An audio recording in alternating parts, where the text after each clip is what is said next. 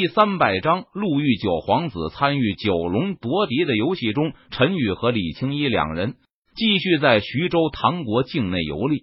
前方不远处，一阵打斗声引起了陈宇注意。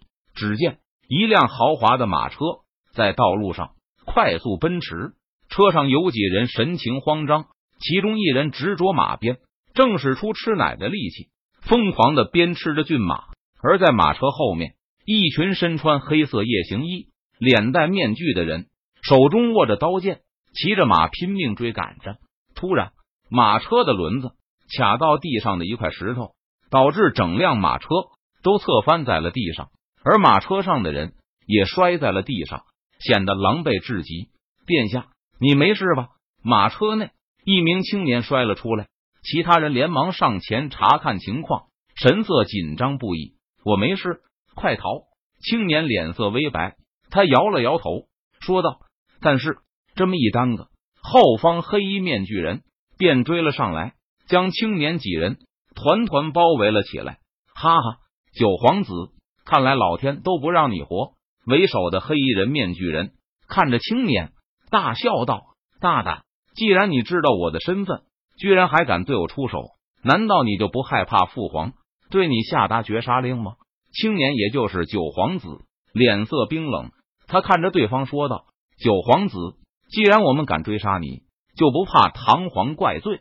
如今九龙夺嫡，一切都是唐皇默许的，只有活下来的那个人才有资格当储君。九皇子，你该出局了。”说完，黑衣面具人举起手中的武器，杀向九皇子：“殿下，快逃！”不过就在这时候。九皇子的护卫挺身而出，挡在了九皇子的身前。突施武器穿透的护卫的身体，他紧紧的抓住了对方的武器。小王，九皇子见状，他顿时自目欲裂，悲呼一声道：“殿下，快逃！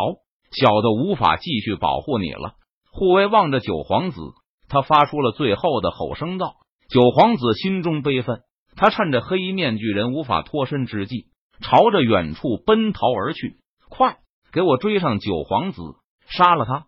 为首的黑衣面具人见状，下令道。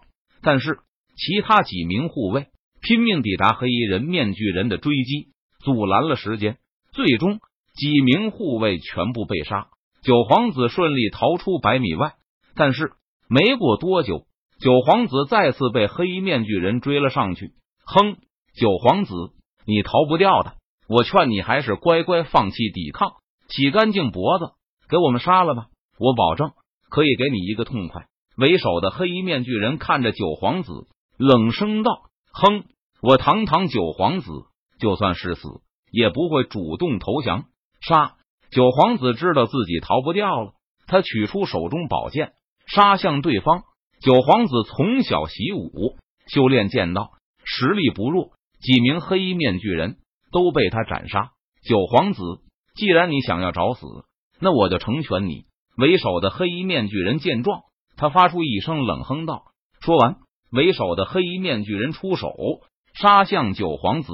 九皇子猝不及防之下，被为首的黑衣面具人击败，手中的宝剑掉落在地上。九皇子，去死吧！为首的黑衣面具人见状，他冷笑一声，宣布道：“说完。”为首的黑衣面具人举起手中的武器，刺向九皇子的头颅。不过，就在这个时候，异变突生，一道身穿青色长裙的身影出现在了九皇子身前。唰，一道凌厉的剑气呼啸而出，瞬间将为首的黑衣面具人杀死。随后，青色长裙身影手中的长剑一挥，轻洒出一片剑气，撕拉。周围的黑衣面具人全部应声倒在了地上，这一幕让九皇子看呆了。因为出手之人如九天仙女下凡，多谢仙子出手相救，在下感激不尽。九皇子回过神来，他连忙感谢道：“无妨，路见不平，拔剑相助，不足挂齿。”李青衣收起剑，他摇了摇头，不在意道。说完，李青衣向不远处的陈宇走去。羽皇大人，黑衣面具人全部解决了。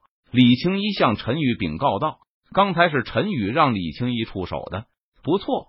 陈宇闻言，他夸赞道：“这时，九皇子才看到了陈宇，多谢公子。”九皇子知道两人以陈宇为首。你叫什么名字？陈宇好奇的问道。我的名字叫唐志峰。唐志峰回答道：“怎么回事？你为什么会被人追杀？”陈宇疑惑的问道。公子一言难尽啊！唐志峰叹了一口气，回答道。随后，唐志峰将事情的来龙去脉告诉了陈宇。虽然只是第一次见面，但是唐志峰却非常信任陈宇，因为如果陈宇和李青衣两人是为了来对付他的，在刚才就不用出手杀死那些黑衣面具人了。而不管陈宇和李青衣两人救下自己究竟有什么目的，唐志峰想要活下去，都得借助陈宇和李青衣两人的力量。毕竟唐志峰知道他的其余哥哥都恨不得将他杀死。而现在的唐志峰，贴身护卫都已经死了，他必须依靠陈宇和李青衣两人的保护才能活下来。九龙夺嫡有趣。陈宇闻言，他微微一笑，道：“如果能参与到唐国下一任储君当中的游戏中，说不定能解解闷。”九皇子，接下来你准备去哪里呢？陈宇问道。陈公子，我准备前往天元城。天元城是我母亲家族所在的地方，我爷爷是镇北大将军，手中掌握兵权。我决定投靠他，然后依靠爷爷的力量杀回长安，和其余的各个再一较高下。唐志峰眼中闪烁着精芒，他将自己的计划告诉了陈宇道：“我们只负责你的安全，有我们在，这天下没有人能杀得了你。至于其他的事情，我们不插手，你尽管去做吧。”陈宇闻言，他微微一笑，说道：“有陈公子这句话，我就放心了。”唐志峰听了陈宇的话后，他松了一口气，道：“随后，陈宇三人朝着天元城赶去。